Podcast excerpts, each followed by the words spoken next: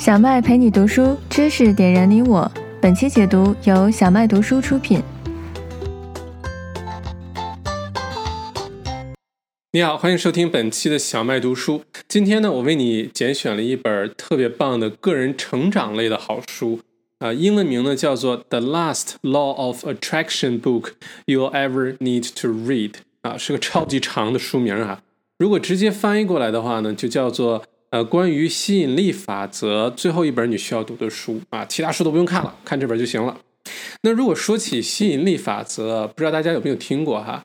那我第一次听说这个概念呢，是二零零六年啊，已经十几年了。呃，当时看了一部电影叫做《The Secret》啊，就叫做秘密。那这个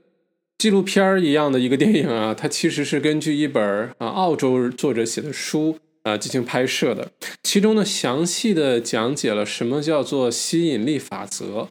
这个吸引力法则就好像地球有引力一样，呃，就像这个世界万物有它的规则一样啊，是一个一直存在，只不过有可能我们知道或者不知道的这么一个一个一个法则。我刚开始听说这事儿的时候，觉得有点不靠谱啊，看上去挺开心，因为我们每个人的人生当中都有那些。我们特别希望、渴望得到的东西，呃，也有那些我们特别害怕、不想要去获得的东西。你比如说，我们可能很希望，呃，有一套美丽的大房子，可能有一辆好车，啊，女孩子们可能希望有一个好包，啊，或者是有什么金银珠宝啊、月光宝盒啊什么的。或者呢，我们可能希望自己有一个很好的伴侣，有一份很好的工作，有一番属于自己的事业。有属于自己美满的家庭，很多都是我们人生当中非常渴望的。当然，也有一些负面的，比如说我们不希望被呃这个呃有收到罚单呀，不希望遇到不开心的事儿啊，不需呃不希望能遇到什么渣男啊，不希望生病啊，希望家人都平平安安、健健康康啊。所以呢，因为我们有想要的和不想要的，那么这个吸引力法则就变得尤为的。呃，这个 让人着迷啊！因为我们如果有一种方法，你可以把你想要的东西都吸引来，你不想要的东西都把它排出去，哎，这个听上去是不是特别棒？但我当时两千零六年的时候啊，我还是一个孩子，我还是一个二十几岁傻了吧唧的一个小男孩儿，对于这个世界的理解和看法，现在回头想一想，可能嗯还非常的肤浅啊那时候。所以当时看了书中的很多人。包括心灵鸡汤的作者，包括很多的名人哈，在讲解心理法则的时候呢，我一直都是一知半解的去，好像懂了，又好像没懂，然后按照他说的呢去尝试，把自己的一些目标写下来，把自己想要得到的东西贴在一个呃板上，叫 visual board，就你在你的办公室卧室放一个小木板，把你喜欢的表啊、车呀，呃你喜欢的各种各样样的东西啊都打印出来，然后粘在上面，当时也照着去做了。大概过了一两个月，就把这事给忘了。然后后来呢，再说起所谓吸引力法则呢，我就觉得，哎呀，这东西太玄幻了，不是很靠谱，没什么用啊，至少在我自己身上没什么用。但是这些年过去之后呢，现在回头想一想，有的时候有些东西我们当时没有理解，或者是没有被说服，并不意味着这个事情就不存在。啊，并不意味着这件事情本身有问题，有可能是我们的境界啊、我们的理解啊，或者我们的行动还没有达到。那今天为大家选这本书啊，正好在呃这个二零二零年一个特殊的年份，呃，相信大家呃可能多多少少遇到了一些不顺心的事情啊，不管是工作、事业、收入上、感情上、健康上，有可能遇到了不少的一些挑战啊。虽然每个人遇到的问题不太一样，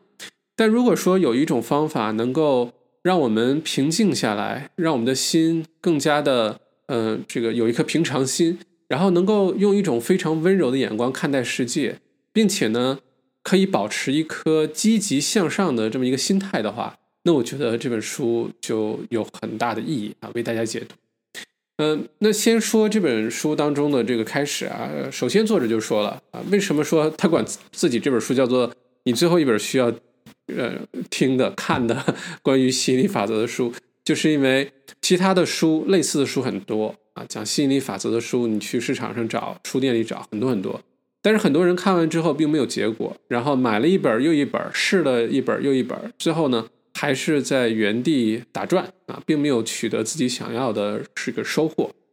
嗯，本书的作者 Andrew 呢，他说他的书最大的特点呢，就是首先他深入的，嗯，为大家讲解了到底什么是吸引力法则。再有呢，就是如何大家通过一些简单的一些呃行动啊操作，让你更容易去坚持，直到看到结果。所以我们就来看一下书中讲的，到底什么是吸引力法则。那可能每个人有自己不同的理解。呃，作者 Andrew 的解释呢是，这个世界的本质哈，就是我们看到的可能是一些现实，英文就叫做 reality。我们看到的可能是一张桌子啊，一把椅子，一辆汽车，一栋楼。啊，一碗面条，一只烧鸭，我们看到的这些都是好像是一个现实的存在，对吧？但这些现实的存在呢，其实都是靠想法去影响和改变的啊。也就是说，想法是可以改变现实的。那书中的作者呢也说，所谓的吸引力法则呢，就是相似的东西可以互相吸引。我不知道大家有没有感觉，平时生活当中啊，我们经常说，呃，这个同性相吸啊，啊，鱼找鱼，虾找虾。等等啊，这些说法我们经常听，说的其实就是吸引力法则，就是我们经常会吸引到那些同类人，你共同的爱好啊，共同想法呀，你愿意跟跟自己相似的人去交朋友。如果又能求同存异，大家有些呃一些对一些问题不同的想法，但是你们在大的方向上，呃认知上都是非常相似相近的，那就很容易愿意在一起相处。那这个其实就是吸引力法则的一个最简单的一个体现哈。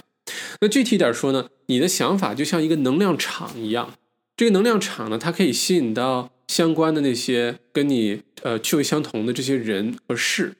它也包括了我们生活当中的所有的事物，也包括了我们啊所有的经历，你想要的这些物品，你想要获得的体验经历，都可以通过吸引力法则来实现。换句话说，都可以靠你的想法、你的意识去影响它的那个现实的变化。这个听上去有点儿，呃，怎么说呢？如果你听上去觉得一头雾水，那很正常啊。第一次听到吸引力法则，就是 就觉得这说的什么东西啊？嗯，但是书的作者安主呢，非常的自信，他肯他就告诉你，经过他多年的研究呢，吸引力法则首先是肯定存在的，而且呢，嗯，这个吸引力法则真的是有效的。你如果读了本书之后，了解一些具体的方式方法之后啊，你是一定会通从中受益的。那为什么大多数人，嗯，首先可能不认可吸引力法则，或者说尝试了一下，看了一些电影、纪录片，看了几本书，但依然没有什么效果？那么作者认为呢，大多数人最大的障碍就是没有真的相信吸引力法则的存在，或者真的相信吸引力法则它真的是有效的啊，缺乏这个自信心。那。因为人们有这种犹豫哈，其实人是特别怕犹豫的，在关键的问题上，在一些人生的关键的节点上，是特特别怕犹豫的，很耽误事儿哈。也正因为人人类有这个性格上的一个天然的缺陷，容易犹豫，容易纠结。那在初期呢，没有采取行动的情况下，一旦受到一点点的挫折，或者受到一点点，哎，怎么还没有结果，我们就很容易劝服自己就放弃了，就觉得这事儿不靠谱。这事儿肯定无效啊，没有这回事儿，我们还是不要再去做了。我们很愿意在潜意识当中劝自己放弃啊，呃，验证自己最初是正确的。就这件事情，心理法则是没有这没有这回事儿的啊，所以就不停的重复循环。那这样的话，不管你看了多少电影，买了多少书啊，听了多少道理，人生最后还是没有活得很明白的原因，其实就是最初的时候没有孤注一掷的完全去相信一件事情。或者你的行动远远不够。那我们了解了人性的这个弱点之后呢，你会发现，呃，人生当中很多事情都是哈，有些人性的弱点，我们是不能去抗争的，呃，弄得自己很辛苦，又不能坚持，最后呢就没有什么结果。如果我们了解了人性当中的一些弱点，我们自己也是普通人，也都有这些问题、这些缺点的话，如果我们能想到一些好的方法。可以顺应着人性的一些弱点，去找到一些小技巧啊，养成一些新的一些习惯，在不经意之间，如果就能把这些事情，把我们自己身上的一些性格上的弱点克服掉的话，那你会发现你整个人会变得越来越成功，一切变得越来越顺顺遂，而且呢，你会发现呃贵人也越来越多，很奇妙，不知道为什么，这就是性格改变运气，哎，从而改变命运的一个重要的一个原因哈。那我们现在大概理解了什么是吸引力法则，吸引力法则到底呃是什么样的一个存在啊？它是一种能量场。另外，为什么很多人不好用啊？我们有了这个大的前提之后呢，我们看一看书中作者具体的讲了哪些关于吸引力法则的事情哈。首先呢，最重要的第一件事情啊，所有的我们人生当中的一切事情都必须有一个开始，而且这个开始必须是有行动的啊。我们有的时候会想的太多。花太多的时间在所谓的思考上，啊，在纠结上，在犹豫上，在自我怀疑上，呃，从而呢，造成了迟迟没有任何的行动，或者行动呢，也是，嗯，就觉得，哎，要不然尝试一下吧，不行就算了。如果一直是保持这种心态，不愿意全力以赴的话呢，你会发现很难，呃，有什么大的成绩，即使是有一些小的一些收获、一些所得呢。很有可能有运气的成分啊，我们也不会继续坚持下去。所以对一个人来说，其实最大的伤害不是说谁打你一拳、踢你一脚啊，把你摔个大跟头。嗯，在我看来，可能我们对自己最大的伤害就是自我怀疑、不够自信，甚至。有的时候我们会呃自卑啊，如果自我怀疑的过分了，就开始自卑了。这个对我们自己的这个人生来说是一个非常大的一个伤害，它很耽误事儿。我们每个人其实都可以获得非常巨大的成功，可以获得你想要的人生，过上你想要的生活啊，获得你想要的感情啊。或者是能拥有你一份属于自己的事业。如果是物质上的东西，这个可能人生面临的四大问题，呃，也就是我们小麦读书会常常常讲的四大领域：健康、快乐、关系和财富。那这四大方面里面，其实最简单的还就是物质方面的，就是赚钱方面的。那也许你会说，小麦你胡说八道。我觉得赚钱是一个特别难的事儿，我试了好几年，我也没赚到钱。我现在还因为钱的事情压力很大。你相信我，人生当中最简单的事儿就是赚钱。你不一定说我一定要成为马云，我一定要成为比尔盖茨，成为巴菲特那种。你只要想，尤其在澳洲啊，在很多这种国家，你想过上一个舒适的、物质上不用你担忧的生活，其实真的并不难。而其他方面，你想真的这个在把关系、两性关系啊、啊职场关系啊、亲子关系搞得非常好。这个就已经比赚钱还难了，因为它涉及到的不仅仅是你自己，那其他的像健康，我们可以平时很认真的努力锻炼身体，呃，吃的很健康，但有的时候就是会莫名其妙的生病啊，到那个时候你就会非常的担忧，对吧？所以所有的里面这四大方面里面呢，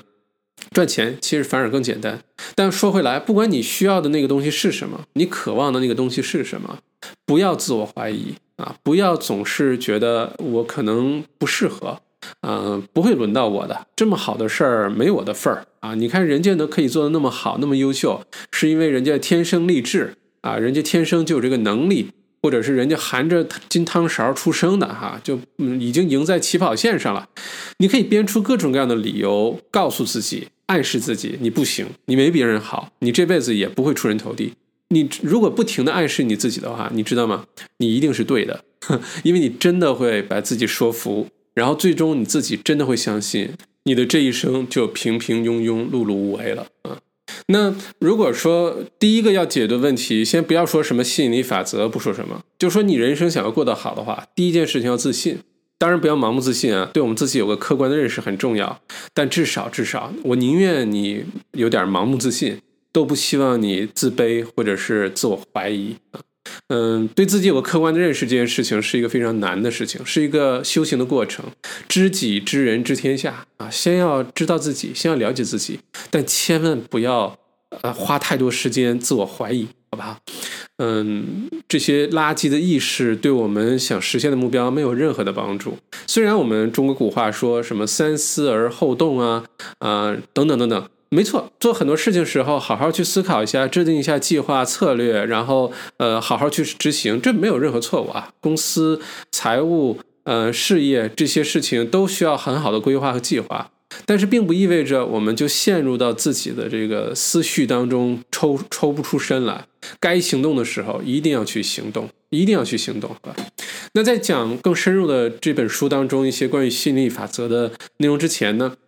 大家可以试着。嗯，怀着一个开放的心态，一个 open-minded，去了解一下，也许我们从来没有听过的一些事情、一些概念，或者说曾经你尝试过但是没有好用的。因为我一直也在劝自己，我们原来对很多事物的认知未必是正确的，有可能是我们的一种偏见。尤其是随着我们的年龄增长啊，人生的阅历增加，原来我们认为好的事情可能就没有那么好了，我们原来认为错的事情可能就没那么错了。原来不太接受的一些概念、一些想法，也许你就突然恍然大明白，原来如此，原来是这样啊！所以呢，在听这本书的时候，大家呃也请怀抱着一个开放的心态。万一这些概念是对的呢？万一对你有帮助呢？嗯，万一让你的人生过得更加豁达、更加开心、更加成功呢？那不是挺有收获的一件事情吗？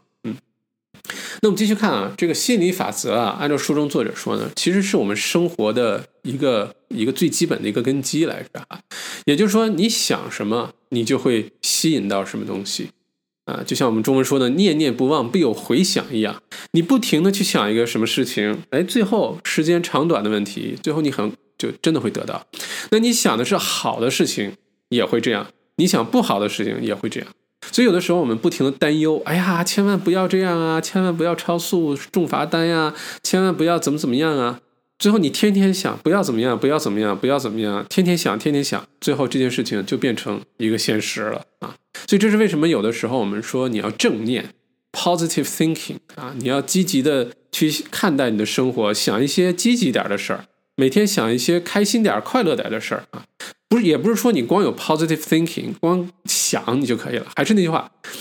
行动才是核心。但是如果你每天把自己的心态调整成很积极的状态，再加上行动，哇，那就无敌了。但如果你每天想的都是很负面的东西，呃，不管你行不行动，最后造成的结果都只是会越来越负面，越来越消极，越来越都不是你想要的东西。所以有的时候一定要管理好我们大脑的想法。不管是潜意识还是呃这个主动意识，一定要管理好我们的想法。这是为什么平时获取信息的时候很重要哈。如果你很在乎自己的身体健康，吃什么喝什么，觉得哎呀垃圾食品我不吃啊，太太含糖量太高的饮料我不喝，那你知道吗？你怎么对待自己的身体，就应该怎么对待自己的大脑，就不要允许一些负面的垃圾的信息啊进入到你的大脑当中，它也会让你的大脑变得污染呀，变得不健康。对吧？其实是一回事儿啊，所以呢，一世间的万物哈，其实都是一股能量啊，其实都是一股能量。包括你现在用的桌子，你现在听呃小麦读书的这个手机或者是电脑，或者你坐在一个椅子上，你拿着一杯咖啡等等，世间的万物其实都是一种能量啊。如果前些年可能还难理解哈，这些年多了很多科幻电影，大家看完之后突然理解了什么量子啊、质子啊。啊，瞬间转移啊，突然之间很多东西就更加容易理解了。你给我二零零六年的时候，很多这种什么能量，明明看上去就是一个实实在在的物品，你怎么能说它是一个能量呢？是不太理解的。但现在开始，尤其看了《三体》之后，突然豁然开朗哦，真的是一切万物看上去是一个样，但它本质可能是一股能量。那如果它是一个能量的话，那世间皆能量的话，那我们这个周边的事物。包括我们的想法就都是能量，那也就是说，可以通过我们的思思想产生的能量来吸引其他的能量产呃形成的物品或者是事物，对吧？那你就是呃，如果你的思想是积极向上的，那你的能量就是正能量，所谓的正能量，那你吸引来的东西也都是正能量的，反之亦然，对吧？因为只要是同一种能量呢，就会在某一个独特的频率上震动。这个是是作者的一个解释哈，这样的话呢，你一旦在某一个频率上形成共振了，这样的话，你就会跟世界万物你想吸引的东西，呃，进入了一个同一个频段，对进入到了同一个频率，这样的话，你就更加容易和你想要吸引的东西形成这种呃很微妙的连接。那这个连接一旦建立之后呢，就是时间问题，你就可以把这个变成一个现实的存在了。嗯，尤其是大家如果特别渴望什么东西的话啊，这个就是吸引力法则的，其实是一个本质哈。但如果说到吸引力法则呢，还是那句话啊，大家可能觉得那你说了半天怎么用呢？我我我我我特别想吸引到一张一百万的支票，我特别想吸引到一个呃美满的人生伴侣啊，我特别想要吸引到一台新的苹果笔记本电脑，我怎么吸引了呀？对吧？我我发功吗？我这个我我大喊大叫吗？对吧？有什么方法呢？哎，其实啊，特别简单，咱们做个小练习。你就现在想象一下哈，你在一个非常平静的黄金海岸的一个沙滩上，周围呢非常的宁静啊，有人在跑步，有人在遛狗啊，周围呢有海鸥在叫，阳光很明媚，而且呢很温暖。然后这个时候呢，你躺在沙滩上在想，嗯，比如说你想要得到一个美满的伴侣，他就躺在你身边，你们手拉着手啊，在一起度过非常美好的一段时间，一起在聊天儿。你可以想象一下那个场景哈，或者说你现在想，我就想买一辆法拉利，那你就坐在法拉利里，闻着这个新车里面那股皮的味道，握着方向盘，看着仪表盘的那种感觉，你可以闭上眼睛，现在想象一下这种感觉。你知道吗？你现在想象的这个过程啊，其实就已经形成了一个能量，而且这个能量呢，已经跟你想要的东西形成了某一种关联。是如何最后实现这个结果的？我们并不需要知道，有的时候过程会非常的微妙，但是这个。微妙的连接其实就已经啊形成了，这是书中的作者给呃我们这吸引力法则的一个简单的一个介绍哈。那随着深入，大家可以慢慢的去尝试啊练习一下。刚开始你会觉得胡说八道的，刚开始你会觉得我想一下就有连接啦，这东西就能想来啦。哎，你必须先要从这个开始，你先要建立起这个链接，之后到底是怎么绕来绕去就实现了？哎，这个过程就是一个很奇妙的一个过程啊。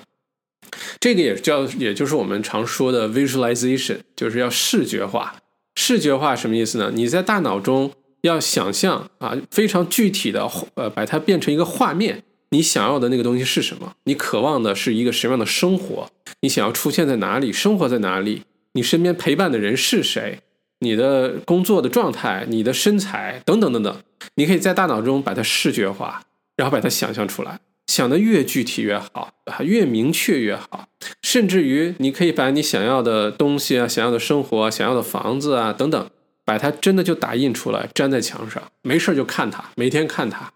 这个 visualization 啊，我不止一次听过很多人说是有效的，只不过刚开始的时候不觉得。你天天看它，你觉得我看看看就就能把它看出来吗？哎，你天天去看一件事情，天天去想一件事情，天天想一个人的时候。莫名其妙的有些事情就很有可能会发生，好吧？所以你想要的东西呢，已经如果你一旦开始建立连接了，这件事情就已经开始在发生了。而且越是让我们愉悦的经历，你就感觉时间越快啊；越是让我们痛苦的经历的时间越慢。如果你想象愉快的经历，比如说，对吧？嗯，坐个过山车啊，或者跟你心爱的人一起看个电影啊，吃个饭啊，或者是看一本特别好的书啊，时间过得会非常的快。但如果有些，比如说你去牙医诊所洗个牙、拔个牙呀，啊，或者是你在健身房这个撸铁最后那几下坚持一分钟、两分钟啊，等等，这种时候时间就会过得很快啊。所以这一会儿我们会详细展开讲。这就是如果说你想要呃梦想成真，想要念念不忘之后真的必有回响的话。就一定要让自己享受这个过程，而不是强迫自己、逼自己天天去想、去看，怎么还不实现呀？我天天在想，链接也建立了，为什么还不出现呀？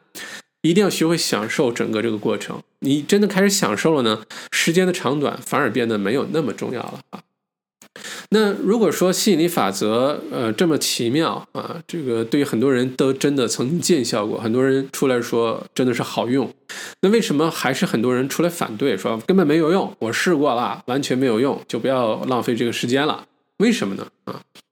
书中作者给出答案啊，它的根本的原因，除了刚才我们说的你不够自信啊，你自我怀疑啊，没有全力以赴的去进行行动去尝试啊，也也等等。那作者说呢，其中还有一个很重要的原因呢，是我们的自我意识。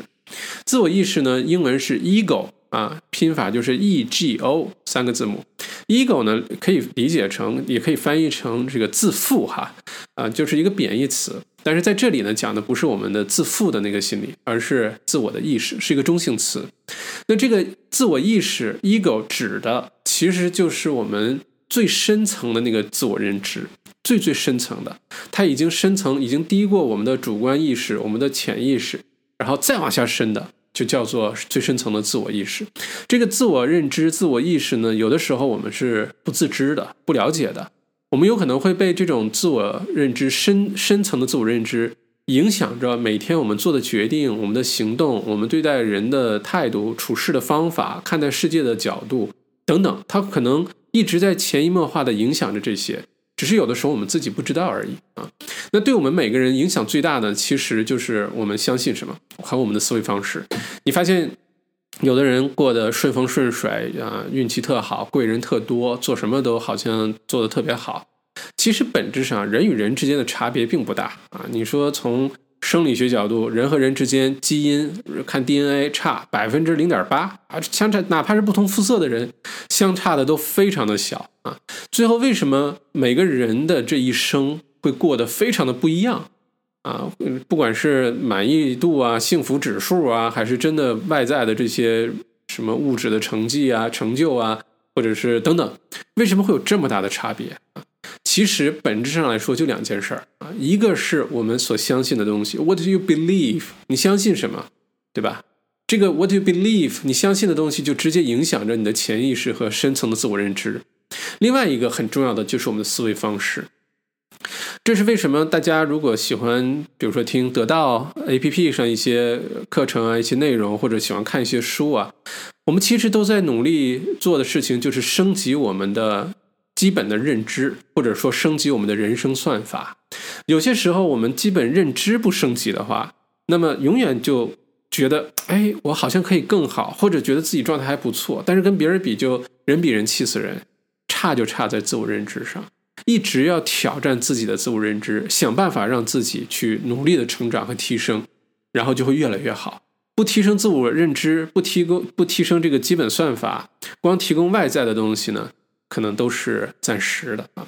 那说到这个，呃，这个思我们的思维，刚才讲到了哈，有 conscious，就我们主观的这些思维，就是你能控制的，你能观察到的。比如说你现在在听我的书，你在做很多的思考，这个就都是 conscious。然后呢，就是 subconscious，就是一些潜意识的一些东西，我们未必意识得到啊，但潜意识每天都在工作，时时刻刻、分分秒秒都在工作，也在分分秒秒的影响着我们。好吧，影响着我们的每一个决定。嗯，最后一个呢，就是我们的基础的这个深度的认知哈。那我们如果了解了我们的意识是由这些组成的话呢，那我们看一看他们之间是怎么工作的。我们如何能够很好的调配这些意识和认知，呃，来帮助我们获得我们想要的东西，而不是来阻碍我们，而不停的做很多。愚蠢的错误，或者是把自己总觉得人生怎么就不如意呢？嗯，呃，这个反反复复的犯同样的错误，同一类的错误啊，这是为什么呢？就是认知的问题哈。那如果说想要给自己的成功铺好道路的话，就先学会如何调整这些认知。作者呢举了一个例子，我觉得很形象啊。他说就好像你踩着滑板在一个柏油路上啊玩滑板一样。那这个滑板需要往前走，对吧？你才能算是玩滑板。那这个滑板和接到这个柏油路地面呢，其实就是我们的潜意识和我们的这个深度的自我认知之间的这个呃关系。滑板就是我们的潜意识，也就是我们的工具。潜意识可以帮我们做决定啊，影响我们待人处事的态度啊。而地面这个阻力就是 ego，它呢通常自我认知呢。是跟我们的潜意识是对着干的，经常他们两个不是同一条线上、同一个方向的。因为有的时候我们的自我认知呢是很希望你不要去做那么多蠢事儿啊，你就好好的维持现状。现在你不是活着吗？你现在这个状态就是安全的呀。那我们自我深度认知有的时候会暗示我们，你就保持现状就可以了呀，就不要再去瞎折腾了，给自己惹麻烦或者带来危险呀。这是一个自我保护的一个机制来着，就是为了人类能够一直活下去，一直能够能活到今天啊，这么这么多代几十万年，智人一族能活到今天，其实从很大程度上来说，要感谢这种深度的自我认知。但是它有的时候就很耽误事儿，因为有的时候我们想要成功啊，想要嗯做出一些成就啊，你就必须突破自己的舒适圈儿。那就意味着挑战现在的这个呃这个状态啊，要改变现在这个状态。所以一旦发生这种情况的时候呢，我们的 ego，我们的自自我认知就会站出来说不要改，不要改，不要改，好吧？那我们的潜意识和我们的主观意识要往前进，那这个地面呢又是起到一个阻碍作用。那在这个时候该怎么办啊？我们想要办怎么办呢？就是改变这个地面的阻力啊！你想，如果你在沙子地里面，呃，这个。或者泥土地里面玩滑板，那基本上不太往前走，对吧？也就是说，我们那个 ego 那个深内心深处的自我认知，如果阻力太大的话，就会阻碍我们往前走，阻碍我们往前进，阻碍我们人生啊，这个实现你的目标。那我们想要做的就是把这个地面的阻力减小啊，你把它从沙子、从泥土变成柏油路啊，那那就最好了。这样你这个滑板就能一直顺利的往前走。我们的主观意识、我们的潜意识就能更好的工作，然后一直帮助你突破舒适圈啊，去成长啊，做得更好啊，成为更好的自己啊，就是了。那这个其中的秘密啊，如何能够减少这个地面的阻力，减少呃这个 ego 啊，是这个自我认知给我们带来成长上的这个障碍？其实最重要、最重要的来自于我们人类的一个垃圾意识啊，就是我们的情绪，就是感觉很好。呃，我之前看过一篇文章，很有意思啊，就是说，将来啊，人类的，比如说真的军队啊，打仗，比如说人类飞行员驾驶的世界上最高级的战斗机，跟人工智能驾驶的，呃，这个战斗机啊进行对抗的话，很有可能人类会输的，因为人类经常会有一些，哎呀，这个有一些情绪上的影响啊，一些呃犹豫的那个瞬间啊，而人工智能没有。所以最后得出结论是什么呢？人工智能跟人类相比，先不说其他的很多的区别哈，其中一个最重要的一个区别，也可能是人工智能在在这方面是战胜人类的，就是我们人类的意识。我们是成也萧何，败也萧何哈。人类之所以是人类，就是因为我们有主观的意识，但是也因为这个意识呢。有的时候，它就变成了一种呃，这个垃圾的情绪，就会反而影响我们去做决定，影响我们往前迈进，影响我们迅速的去行动。就因为这些意识太多了啊，阻碍我们想法太多了，所以我们就要学会如何去利用这个所谓的垃圾意识。如果感受对我们来说那么重要啊，如果说这个意识对我们来说那么重要，那好吧，那就不要让这个感受阻挡我们，而是让这个感受来呃鼓励我们。怎么鼓励我们呢？你就找那些让你感觉特别好的事儿，你做了很开心的事儿，你跟谁在一起你特别开心，你吃什么东西你特别开心，你做什什么事情特别容易进进入心流状态，那么你就去做这些事情，然后想办法把这件事情和你想要达成的目标结合在一起。这样的话呢，你在实现目标的过程当中就是一个很享受的过程，然后不知不觉的你就坚持下去了，因为你一直感觉很好呀，你一直 feeling good 呀。然后在这种情况下，你的目标就更加容易实现了。很多人，你看着他好像人生过得很这个挺好的，开开心心，什么东西都有，很有可能他是自觉不自觉的懂得了这个道理，然后把这个付诸实践了，就是做那些让自己很开心的事儿，而且这个对他实现目标又很有帮助，那当然就是人生赢家了，对吧？又开心又什么都能获得。所以简单的总结一下这一部分啊，就是我们。可以想象自己想要的东西，想要达成的目标，想要去的目的地，就是我们踩着滑板想去的地方。那个就是我们渴望的那个东西，那个人、那个事物、那个生活、那个体验。那滑板呢，就是我们的主攻主观的意识，是吧？那么这个地面呢，就是我们内心深处的 ego 自我认知，耽误我们、阻止我们想要成功的这一个垃圾的这些情绪。那怎么能够很好的结合呢？就是让自己 feeling good，让自己。感受到生活当中非常多美美好的美妙的东西，它可以简单到什么呢？你说我是我生活当中没有什么美妙东西啊，天天特别无聊，天天天这个平淡无奇的，不是的。我们平时生活当中美妙的东西可多了去了啊！你比如说，你可以吃到一个好吃的的时候，就慢慢细嚼慢咽，好好品一品，哇，这个味道真的很好。我我给你举个例子啊，你就买一颗大白菜。我们中国大白菜，你把它掰开洗干净，你就嚼这个大白菜，你慢慢嚼，你就使劲嚼，嚼二十秒钟、三十秒钟以上，你才咽下去。你会突然发现大白菜都特别好吃啊，甜甜的、脆脆的啊，里面营养丰富啊，还能解毒。中医的说法，大白菜解毒，对吧？你就突然发现，原来我们不起眼看见这个大白菜，都能给你带来很美妙的体验，能给你带来很多的快乐。另外呢，就是比如说喝咖啡，对吧？下次喝咖啡跟朋友聊天的时候，不要咚咚咚，像印牛一样，直接把它就干了哈。每一口都慢慢的喝，好好的感受一下这个这杯咖啡给你带来的这个各种呃嗅觉啊、味觉啊啊这种感官，然后想象咖啡师在做这杯咖啡的时候很匆忙的样子啊，还是很开心的状态啊，好好的去感受我们生活当中很细微的那些我们平时没有关注的事情，你就可以开始变得非常这个你的人生啊就已经开始变得美妙了，好不好？所以这里画个重点啊，就是我们努力想要得到那些东西啊。嗯，如果你特别想要一种生活，想要变成更好的自己，想要过得更好、更开心，那我们就应该把你的注意力，首先理解了这些呃潜意识啊、自我认知之后呢，就要开始学会去关注那些生活当中积极的、美妙的东西，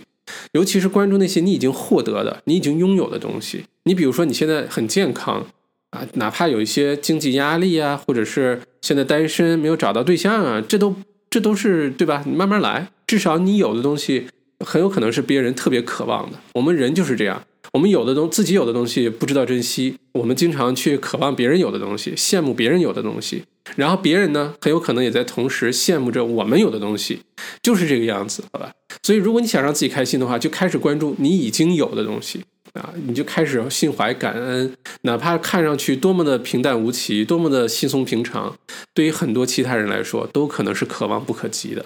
而且要学会把自己的注意力呢放在这些负面东西以外。不要去关注你缺什么，天天哎呀，我这怎么办呀？我缺钱呀，啊，我这个我缺这个缺那个，天天想的都是负面的，让你情绪不好的，让你非常有压力的事情，你的人生怎么可能会开心呢？啊，你的人生怎么可能会变好呢？有这种忧患意识很好，不乱花钱，知道下一步自己需要什么很好，但不要把自己陷到这种负面的情绪当中去哈。你会发现这个心态上。意识上、注意力上的细小的一个调整，你的人生真的马上就会发生变化，而且你身边的人能感受得到。突然发现你每天都好像很开心啊，呃，这明明穷的叮当响，怎么就这么幸福呢？嗯，看上去怎么就这么开心呢？怎么一直微笑的呢？嗯，其他人就会感受得到。好，其实啊，这个世界真的就是一念之间啊，你怎么看待这个世界，世界都是那样。但是你自己这个念头变了，你的心念一转，意识一转，马上世界就会变得美好起来，好吧？所以呢，呃，如果你想要获得什么样的人生，渴望什么东西的话，你就要把这件事情要非常具体的把它想象出来，越具体越好啊，越清晰越好。不管就像我们说，是一块表，是一个包，是一辆车，是个房子，是一个伴侣，啊，不管是什么东西吧，你想的越具体越好。什么颜色的哈，这个发型什么样啊？这车的座椅什么颜色，什么味道啊？这手表这个针是什么声音？走的时候啊，等等，把它都想出来。如果你特别想要的东西能看得到，比如说你就想买辆车，买一辆保时捷，你就跑去车行呀。你到那车展示厅里面的车里面去坐着，感受一下，闭上眼睛感受，这就是你的车了。然后强化这个意向，你越想的具体呢，你越容易知道你要什么。目标越明确，你越容易去付诸实践行动。行动越多了，因为目标明确了，行动就会跟上了。行动跟上之后，你就顺理呃成章的，你就会获得这个东西啊。所以刚开始的时候要明确知道你要什么。如果你不知道什么，你就说。我我没有想要的东西或者人，我就想过得更开心一些。那你想象你开心的样子是什么样子的？好吧，你想象你开心的时候啊，哪怕是一个人看电影，一个人吃火锅，但那个心情都好的不得了。可以好好想象一下，并且啊，最好把它写下来，写成一个清单。你想要的东西可能不止一个，对吧？想要的男女朋友不止一个，开玩笑哈。反正你想要东西呢，都把它一样一样写下来。而且写的时候呢，心怀感恩之心的去写，你就想，哎呀，如果有了这个，那我就可开心了。我要中了这两千万的六合彩，我就怎么怎么样。如果我有一个这样的大房子，我在里面怎么怎么样。如果我找到一个幸福的人生伴侣，我们两个天天在一起，非常开心的度过人生，怎么怎么样，就很明确的把它写下来。写的越具体，你想到这件事情的时候，想到这个人的时候，特别开心，那这个就是一件特别好的事儿啊，你就。很容易实现了啊，所以这个清单啊很重要。大家，如果你不知道从何开始，你就觉得嗯，我也不会吸引力法则，我怎么吸引啊？哎，那你就尝试一下，你就把它写下来，越明确越好啊。在脑海当中闭着眼睛想，这是一个重要的开始。从这开始之后，后面的事情就会变得越来越容易啊，并且呢，嗯。不要把这个事情啊，呃，太复杂化。有的时候呢，我们会把自己的思绪陷在那些我们不太理解的事情上，然后无法自拔。就好像说，呃，我们想知道现在几点钟了，想看一下时间，对吧？那你就看一下你的表好了。你带的是 Apple Watch，你带的是劳力士，你带的是，呃，这个卡西欧，不管你带的是什么表，我们人生当中其实。就应该把有限的注意力放在那些关键的事情上。有些东西可能很消耗我们的注意力，但你未必知道结果，然后最后反而打击你的信心，让你产生怀疑和自我怀疑，就没有必要。就以刚才我们说时间举例哈。如果说你就想知道几点了，你就看看表现的几点就行了。我们并不需要去纠结 Apple Watch 里面的结构是什么，它是怎么做的，它的工作原理是什么，它是怎么充电的啊？它是怎么封装？它怎么就防水了呢？嗯，它怎么知道我现在在走路呢？它怎么知道外面噪音太大呢？当然，你要是就是个 nerd，你就对这些科技东西感兴趣，我肯定不拦着你。好奇心在我看来是我们人性当中最需要保留的一样东西。但是如果平时你把这个注意力和精力都放在你生活当中的每一个这些细节啊，有些你就知道结果就行，你不需要知道背后那些复杂的原因和原理的时候。但如果你把注意力把它分散开，那你就一直呃这个只看小的地方，很难看到全局。很难看到大的方向，然后你就不会有大的进步啊，是这个意思。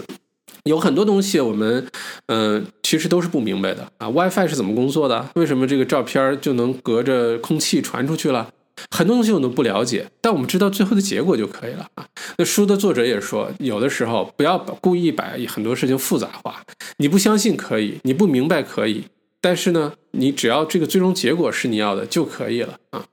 那这个是，如果你想要知道你想要什么东西的话，哈，把复杂的事情要简单化，相信好的事情一定会发生在你的身上，相信你的人生当中一定会达成你的那些愿望，这是最重要的一个开始，而且非常明确清晰的知道你要什么。再下一步呢，我们就可以通过一些小的一些方法呢，开始逐步的让呃我们实现这些目标。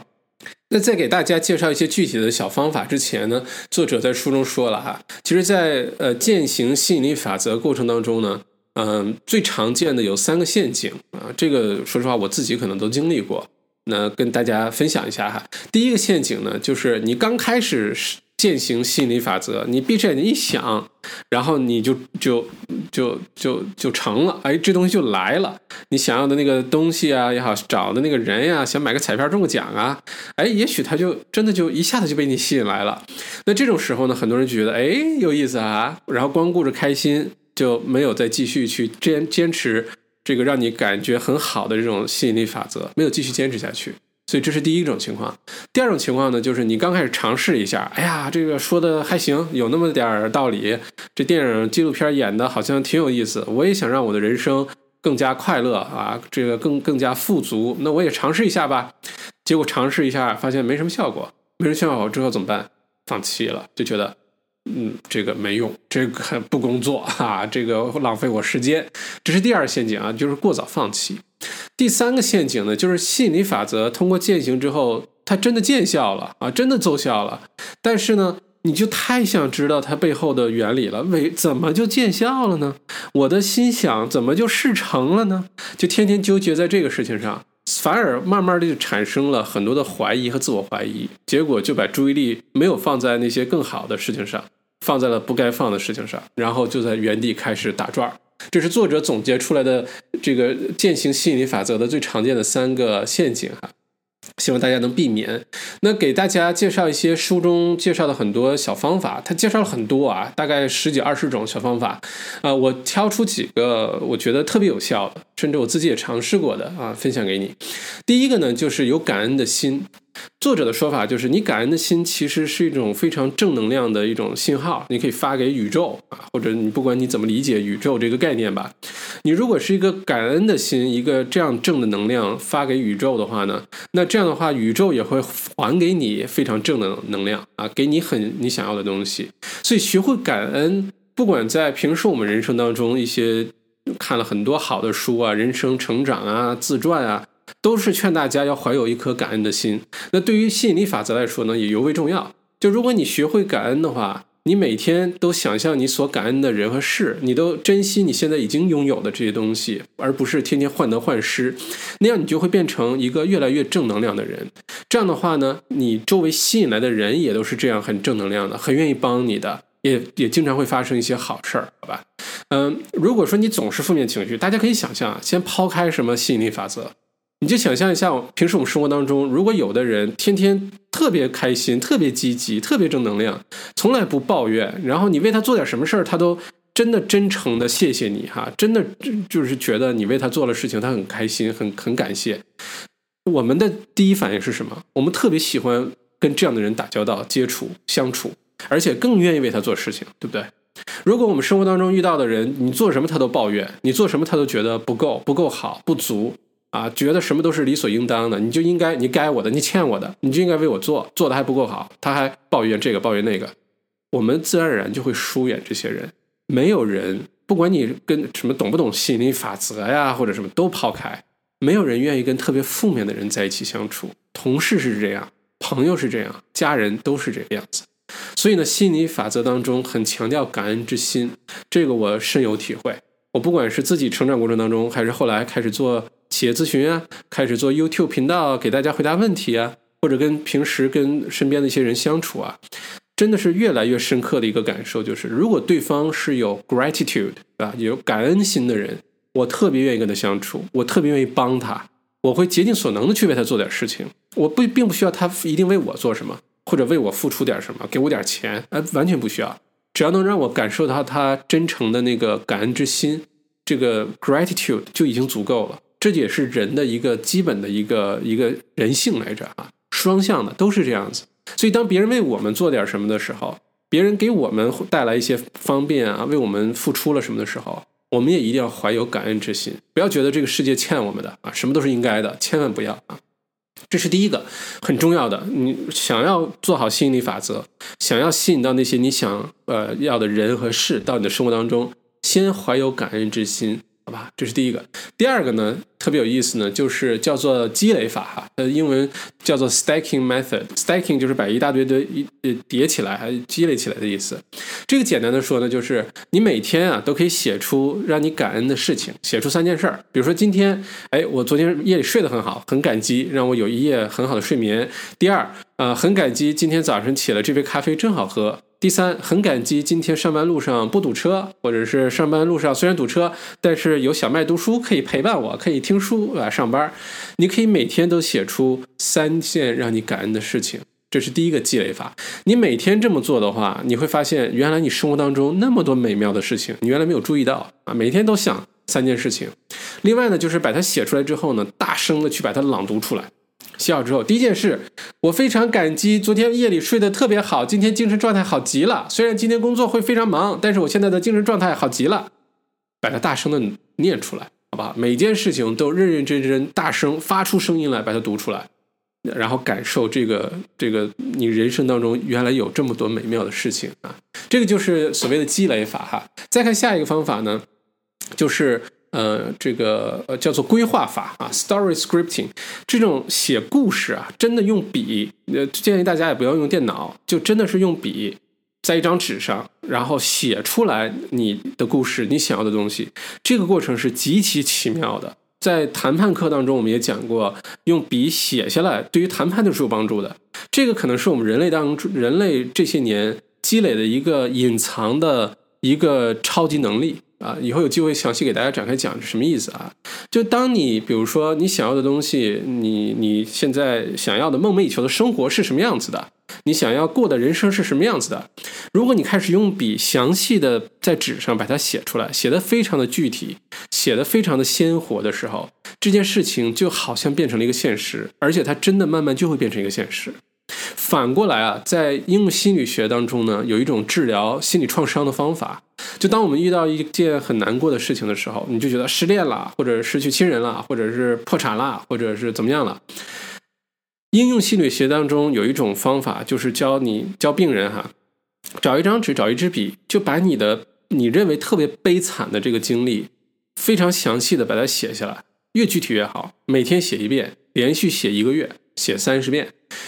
直到有一天你突然发现你写的不是你自己。你感觉你写的是别人的故事，说的是别人，你心里的那个创伤就开始被治疗了，你心里的那个负担就开始变轻了，是一个非常非常神奇的事情。我强烈建议大家哈，还是回到习惯用笔和纸，不要什么东西都用鼠标、用电脑，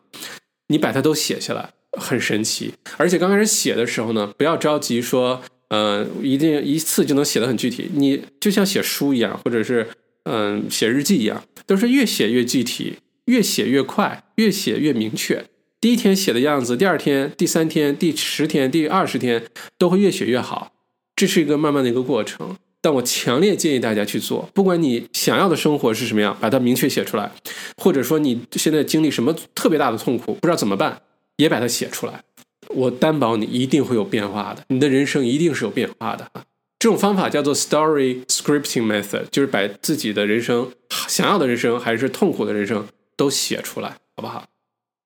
呃，再有呢，给大家介绍一个叫做 Why is so great 啊，就为什么这件事这么棒啊？我们把它翻译成真香法啊，就这个事儿真香啊！你用一个句子，还是 scripting 啊，还是把它写出来，但是用个句式写啊，开头就写为什么这件事情这么棒啊？为什么呃，我觉得我现在人生这么美好？为什么我觉得我的事业一定会成功啊？就用这个句子开头，然后为什么我新找的这份工作特别棒？然后下面开始写原因，写什么？比如说这份工作离我家很近啊，这份工作领导特别好。或者这份工作，同事总给我很多额外的工作，给我很多挑战和成长的机会啊，你就开始写那些让你觉得这件事情特别好的原因，好吧？你不停的写啊，其实是一个正向的心理暗示的过程。我们刚才说了，我们的意识有呃主观意识、潜意识和一些自我认知、深层的自自我认知，对吧？你不停的积极的正向的暗示自己，你就真的会认为这些都是事实，你就真的会变得很积极向上，你就真的会不停的采取行动。那你的人生怎么可能会变得越来越糟糕呢？啊，那是不可能的，只会越来越好，好吧？再有一个，最后一个想给大家推荐的这个这么多种方法当中的其中一个啊，就是冥想。而且书中特别介绍了一种方法呢，叫做 Walking Meditation Method，直接翻译过来就是你边走边冥想。什么叫边走边冥想？就是你找一个不要太嘈杂的，其实都是大卡车呀或者什么，找一条比较安静的路，然后这条路呢最好不要太短啊，至少走个半个小时吧。那你像我呢，特别喜欢走路。如果从墨尔本的 South Bank 这个区，沿着 Yarra River 小河畔走到办公室，走到 t u r e k 的办公室，通常呢，呃，单程呢是六公里左右，六点二公里。呃，往返的话呢，差不多是十二三公里左右。我是特别特别喜欢走路的，但凡有时间有这个呃条件的话，我都不开车，就走路，每天走个十几公里。特别奇妙的就是，首先每次走完路之后，精神状态非常好，很开心啊。这个跟你的呃 endorphin 啊、多巴胺啊有关系哈，能管理你的压力。再有一个就是，我的绝大多数好的想法，不管是商业上的好的想法，人生当中很多原来没没太想明白的事情，或者一些特别好的点子，都是在走路的时候发生的。就在两个时刻，要不然是走路，要不然就是洗澡的时候，就这两个时候。你走洗澡的时候，有的时候洗洗洗洗，突然之间想起一个事儿，哇，这开心的不得了。走路也是这样，我原来不知道这是个方法啊，看了这书才知道，哦，原来有这种叫 walking meditation method 漫步冥想法，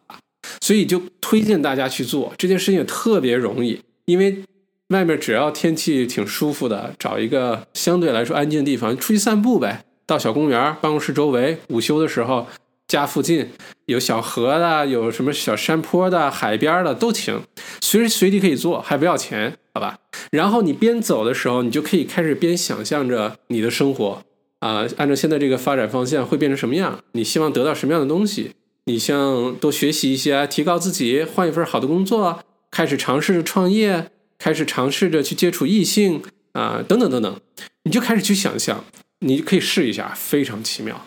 当你能走一个小时的时候，那你那个你的冥想啊，你的思绪就已经哇，不知道飘到太空的什么地方去了。整个过程都很开心，很开心，好吧？所以越是经常重复这个动作的话，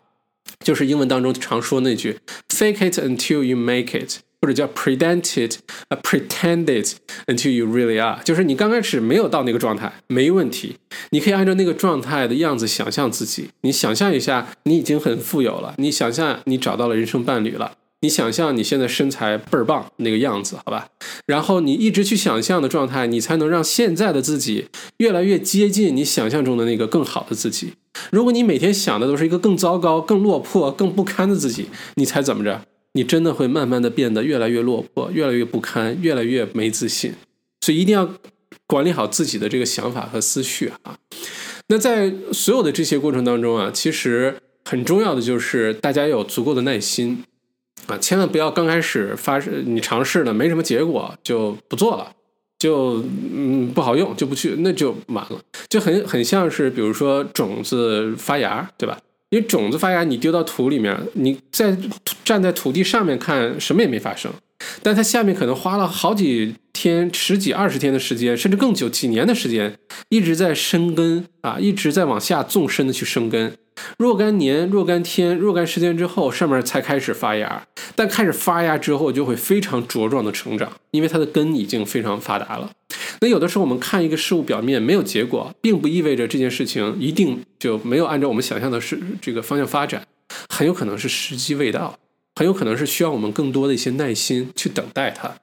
所以有的时候，如果说一些简单的事情，比如说每天写写你感激什么呀，每天想想你想要的生活是什么样啊，或者每天出去散散步的时候，想想你现在的人生往下一步想变成一个什么样子，这些习惯简单吧？这些也不需要我们天天怎么怎么样，特别痛苦啊，特别折磨，不需要，都是很很很自然的一个过程。但如果你一直坚持的话，慢慢的你会发现你自己人的状态。你的面相都可能会发生变化，然后慢慢的你就变得更加积极，你身边的人越来越喜欢你，愿意帮助你的人越来越多，好事儿越来越多，你的人生也开始变得越来越顺利，越来越好，越来越富足。哎，其实就是这个样子啊，没有想的那么玄幻啊，这个就就这么推理，其实也能推得出来哈。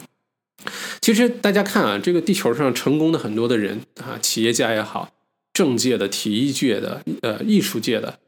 大多数人呢，其实都有一个共同的一个特征，就是他们相信自己的人生是可以更好的啊，他们不会轻易放弃的，他们会觉得遇到的一些挫折都是暂时的，他们不会被一些眼前的一些问题就变得不自信啊、自我怀疑，很有可能也有这种情绪哈，就每个人可能都会自我怀疑，有一些不自信的时候。但是他们会主动管理，会克服，让自己超越那个过程。你比如说，我特别喜欢的伊隆马斯克，那如果他认为自己的人生就是很落魄的时候，那那当时这个呃 Space X 发射导弹，那负债几十亿啊，马上就破产啊。他如果就认命了，我这辈子就这样了，那他现在就是一个穷光蛋，就是一个笑话。就是一个商业历史上的一个失败的一个 loser 啊，但是他从来没有相信自己这辈子就是这么一个 loser，而是相信自己这辈子一定有很大作为，只不过面前有很多的阻碍和困难而已。所以他会一直咬牙坚持，一直咬牙坚持到他成功那一天。人和人的区别其实就在这儿，就在这儿，就是你有没有继续耐心的坚持下去，咬牙坚持下去啊？你相信自己一定是可以的，其实就差在这儿了啊！其他的东西，人和人之间。你说智商啊、情商啊，很多东西都是可以培养的，可以去学的啊。但是这个意识变得很重要啊，一定要相信你是那个上天眷顾之人啊，你一定可以，好不好？这是不是真的可以？你试一下吧，对吧？你相信一下自己，给自己半年、一年、两年时间，你试一下好不好？不要这么轻易的就放弃自己啊。